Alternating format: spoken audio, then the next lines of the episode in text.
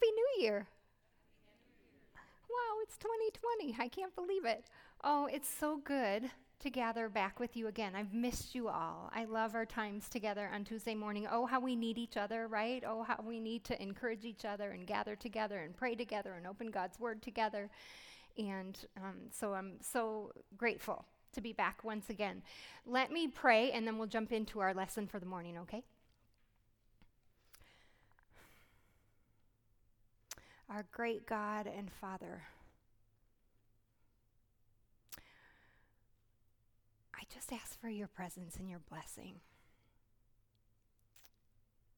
during our time together this morning. Lord, would you speak to each heart through your word and by your Holy Spirit? Lord, teach us.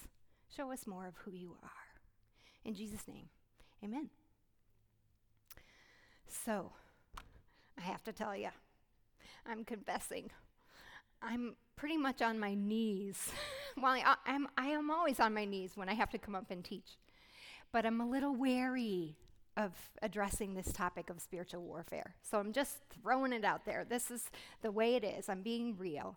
And I just I think it's a challenging topic. I think that we have maybe receive some messages regarding spiritual warfare that might not be grounded in God's word. I think some of the Christian music that we're hearing today might have some truths, but not maybe half truths.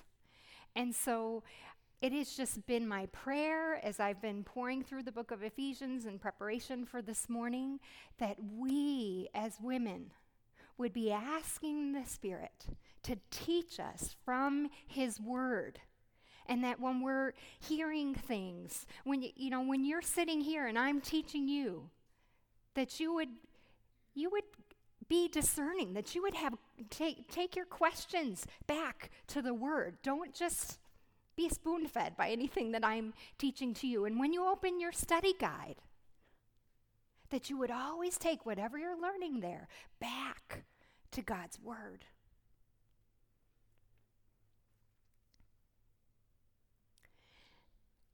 Let it be our continued prayer, as it always is when we gather on Tuesday mornings, that we would come to know God more.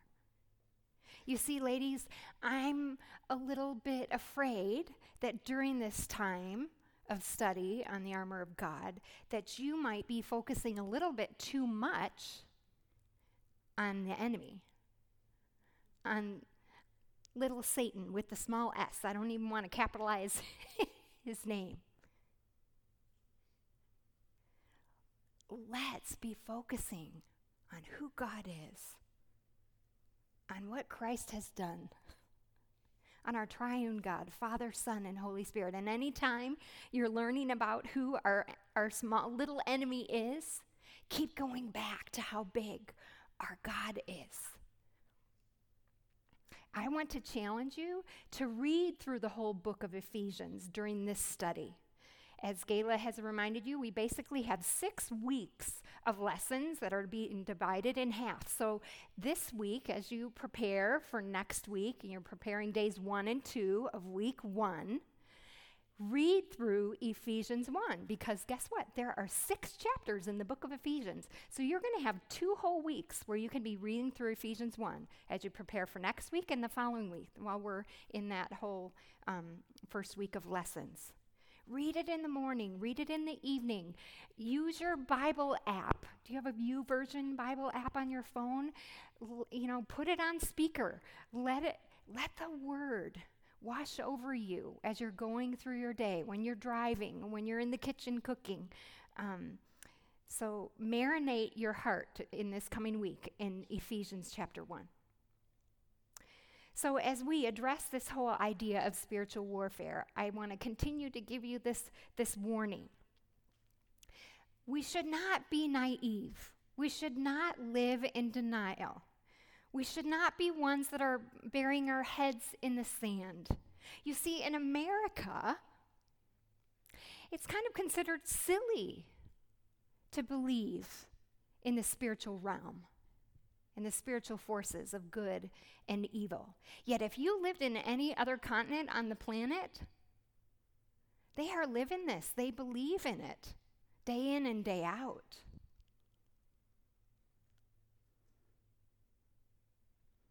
So, my, and I would just say too, much of this is, is a mystery to us, right? We can't see it. This is happening in the invisible realm. But we know that this spiritual realm exists, and it's true because God's word tells us it's true and it exists. In Ephesians 6, verse 12, which is in our section on the armor of God, Paul tells us that we don't wrestle against flesh and blood, but against the rulers, against the authorities, against the cosmic powers over this present darkness, against the spiritual forces of evil in the heavenly places.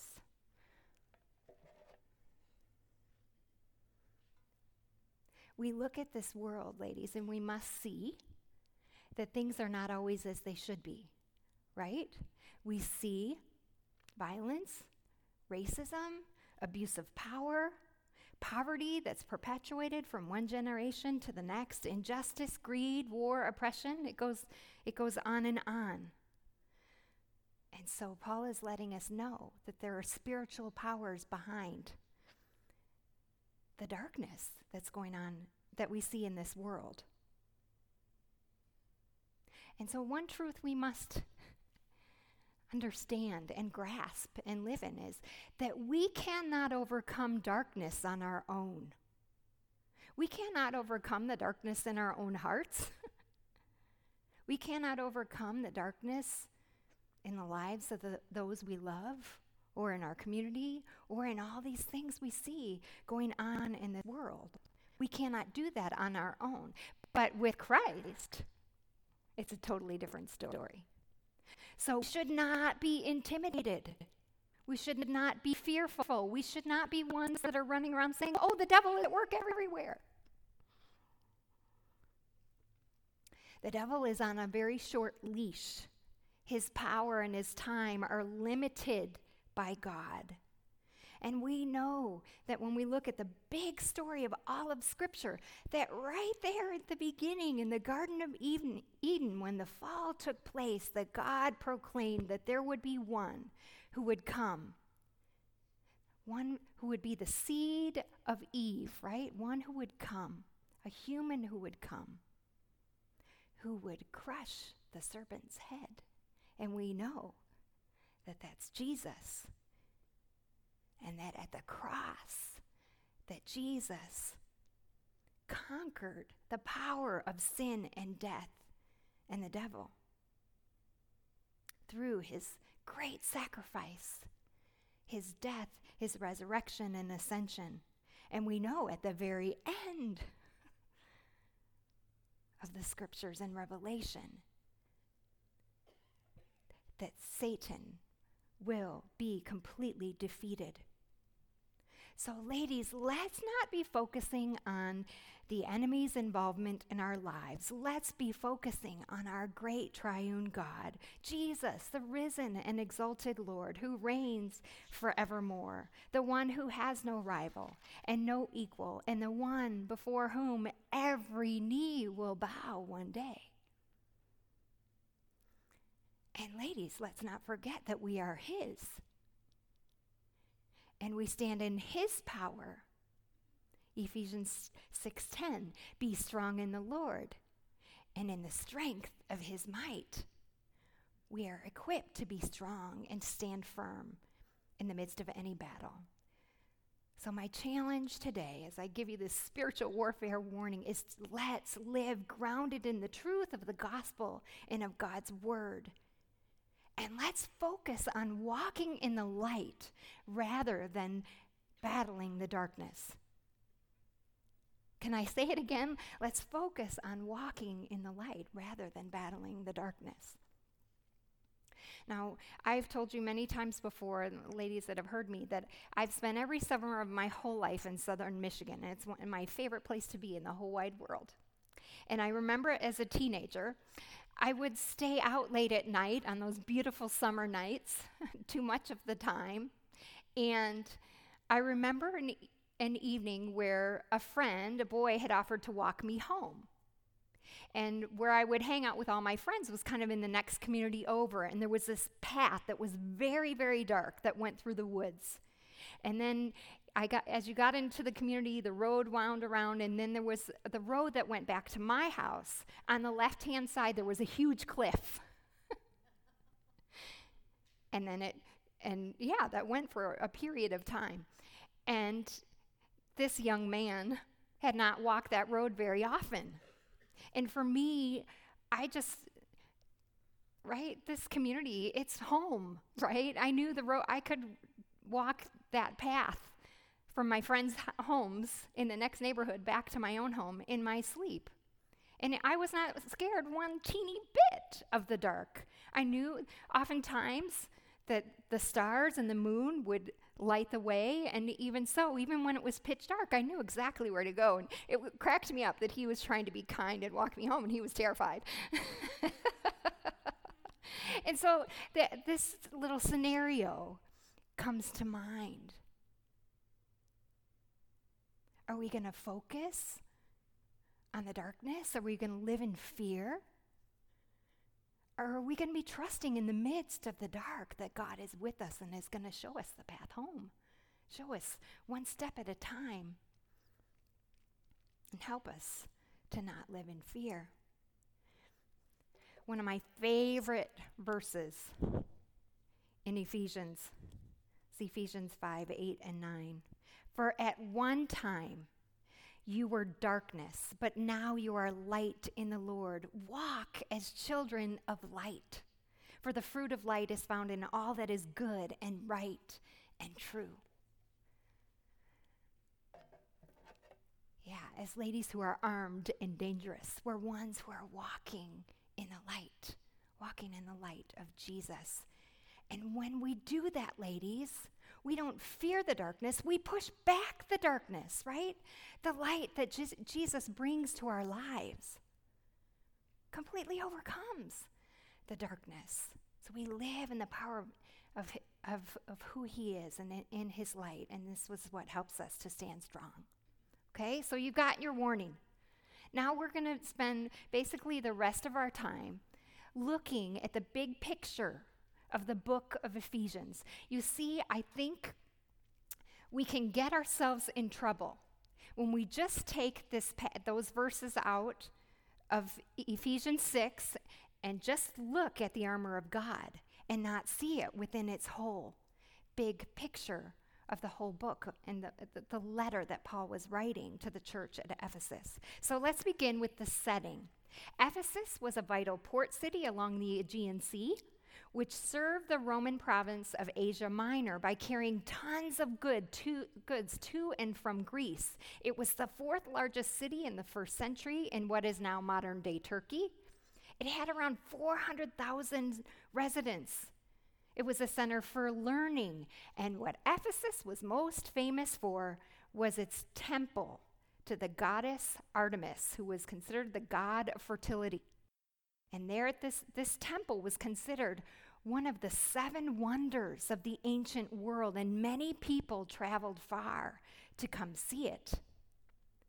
Ephesus was a center for magical practices and idol worship. So, whenever you think of the city of Ephesus, I want you to think of these two things power and magic.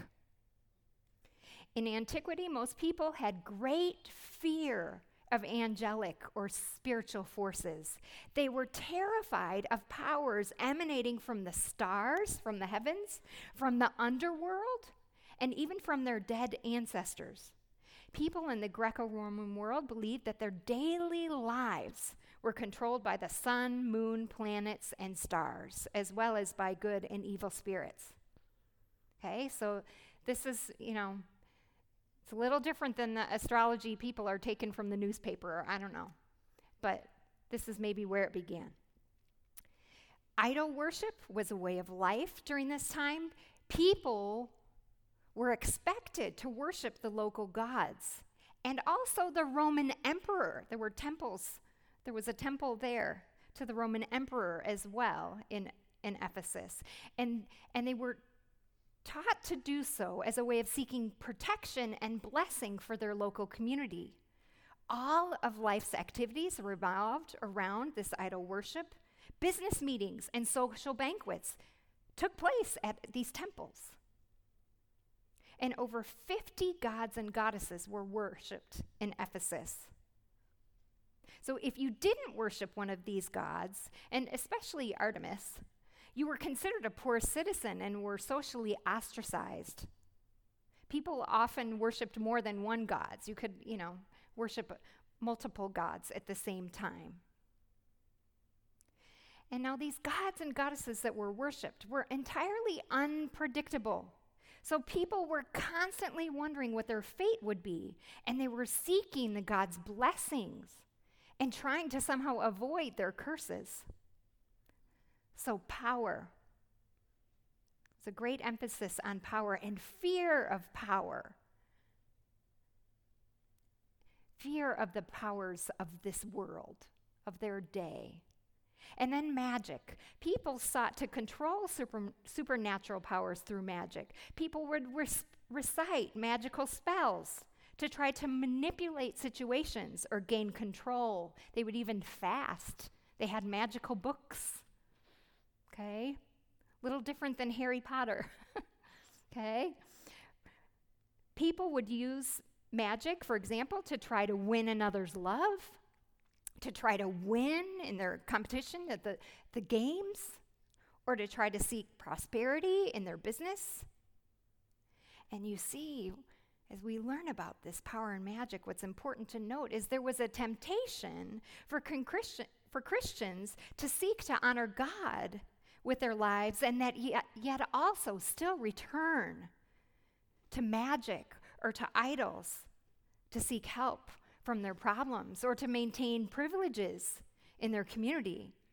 So when Paul speaks of the various spiritual powers in Ephesians 6:12, these people in Ephesus knew what he was talking about.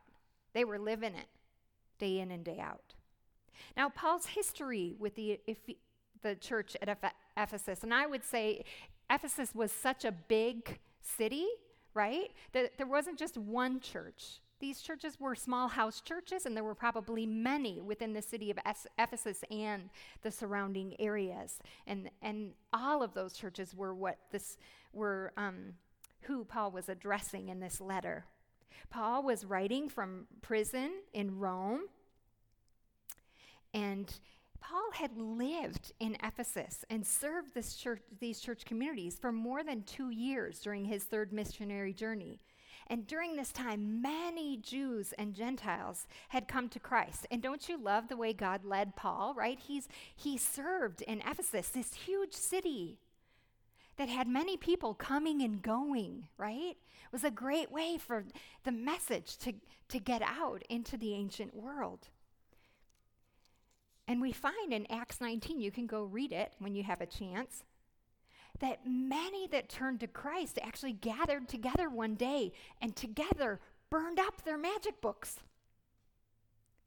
It was their way of saying, we need to leave that old way of life behind. We need to trust and follow Christ. Paul had experienced some difficulty in Ephesus. He was given a hard time by the silversmiths there who would create these small idols of the goddess Artemis, right, and sell them. Paul was putting them out of work because he was spreading the gospel there, and so many were believing. And at one point, there was a great riot and uproar in the city, and many gathered in the huge theater there, bringing some of Paul's companions, his fellow Christian workers. And this huge crowd proclaimed, Great is Artemis of the Ephesians. And they wanted to bring harm and trouble to Paul's companions. Now, the town clerk was able to calm this situation. Once again, you can refer to Acts 19 to learn more. But we find that right after this, Paul left Ephesus. So Paul knew what life was like there. He'd lived there for probably two and a half years. He'd seen all the different influences that the people were facing. So at this point, Paul is writing because he's left and moved on, and now there are many more people who have come to Christ. And, and he wants to remind that original group, the ones that he knew, as well as the new converts, about the power of Christ and the amazing work that he's done. And he wants to continue to urge them to leave behind their old way of life and to trust and live in Jesus. I have to mention here that Ephesians is considered by many to be Paul's greatest writing, and it could also be depicted as kind of an abbreviated version of Romans. There are so many treasures in this book. We're going to have so much fun um, digging into it together. Now, the message, if you wanted to give one quick theme or the message of the whole book, w- would be this the exalted Christ and the unity of his church. Paul is wanting to point these Christians to the majesty and the power of God and the great redeeming work he's done in Christ. Christ is exalted. and then he's wanting to proclaim following Christ means living as a body, a unified body with Christ as the head. So he points to the wonder of the saving work of God in Christ. He, impor- he lets them know how significant living in union with Christ is. And he wants to remind them what living in Christ and for Christ looks like. What should the church, the unified body, what does their daily life look like? And you see this, these two themes the exalted Christ in the first three chapters and the unity of Christ in the second three chapters. Now, Paul uses various terms speaking of powers more frequently than in any other letter here in the book of Ephesians. As I mentioned, he doesn't want the new Gentile converts to fall back into their old habits, relying on spiritual forces or astrology or magic instead of the superior power of Christ. And he writes to highlight their identity as united followers of this exalted Christ. Key themes, as I've mentioned, live in unity. You find that in chapters 211 to 313. There were many Jews and Gentiles that had come to be part of Christ's body, had come to, to trust in Jesus. And Paul is saying, you need to, to accept one another. You need to learn to love each other and live as a unified body, all submitted to Christ, growing together, built up in love. And he's saying, once you are in Christ, united with him, your life with Christ affects how you relate to others. Believers are united to Christ and also united to one another. Paul gives a variety of images to present this unique unity, this belonging, this connection. He speaks of the body, he speaks of a building, he speaks of fa- a family, he speaks of marriage. And then he says, walk worthy. This is this message of leave behind all that old stuff that doesn't work, that's not really living. Your resurrection people live in the new life that Jesus Christ brings. Walk worthy of the calling that God has given to you. And in 4, verses 1 to 3, he says, Oh, what does that look like? It's living with all humility and gentleness and patience and bearing with one another in love and being eager to maintain that unity that the Spirit brings. Walk worthy. And then he says, in chapter 4, verses 14 and 15. No longer be children. Don't be tossed to and fro by all the messages that this world brings, but stand firm in truth and love. And chapter 5, verse 1 Therefore, be imitators of God as beloved children and walk in love. How? What does that look like? Just as Christ loved us and gave himself up for us as a fragrant offering and sacrifice to God. And then the verse that I mentioned previously, 5 8 of Ephesians. For once you are darkness, now you are light in the Lord. Live as children of light. These are some of the main themes of the book. And then let's address, let's see how Ephesians addresses spiritual powers. Okay, this is part of the purpose that Paul has in writing this letter. He wants to make absolutely sure that the people in Ephesus, those who are trusting in Jesus, see the powers of this world as small, right? And that it's, you cannot compare it to the power of God. The power of God is immeasurable. So he's proclaiming the superpower of God, the superiority of his power. And he's also proclaiming the supremacy of Christ. He is exalted above all. He rules and reigns over all the small powers of this world. And then he wants to proclaim the church's access to this power. You see, as believers, they've been transformed from this realm, the kingdom of darkness, the kingdom of this world, They've been brought out of it to God's kingdom, the kingdom of light. And they've been united with Christ and have the indwelling of the Holy Spirit.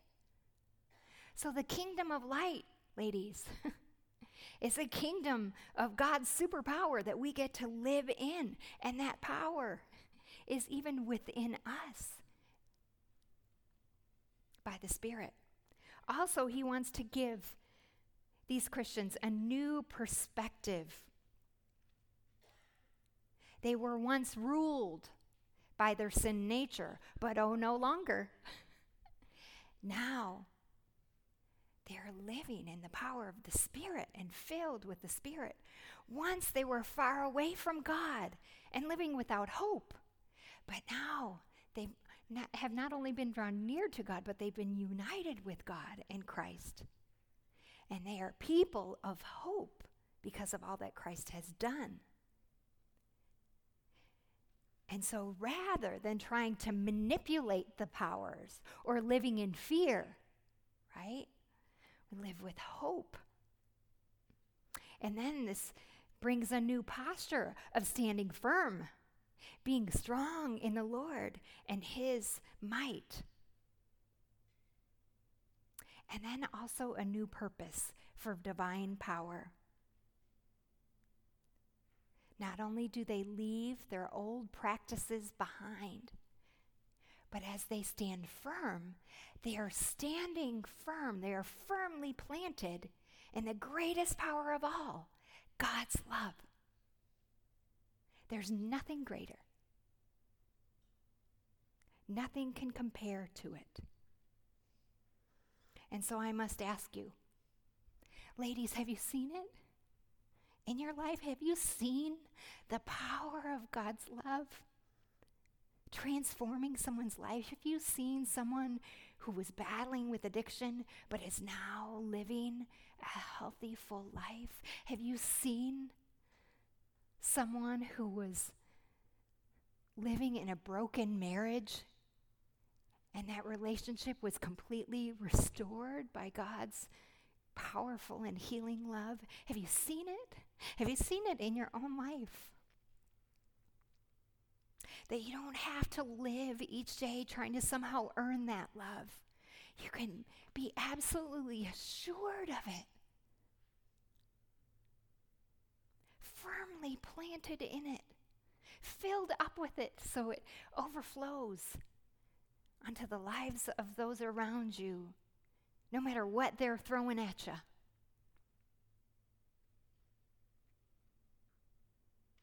So we proclaim today that there's nothing that compa- can compare to the power of God and the love given to us in Christ. We say that, that this love heals, that this, this love can bring someone who was dead back to life. And so, this is my prayer as we end this morning from Ephesians 1 17 to 23.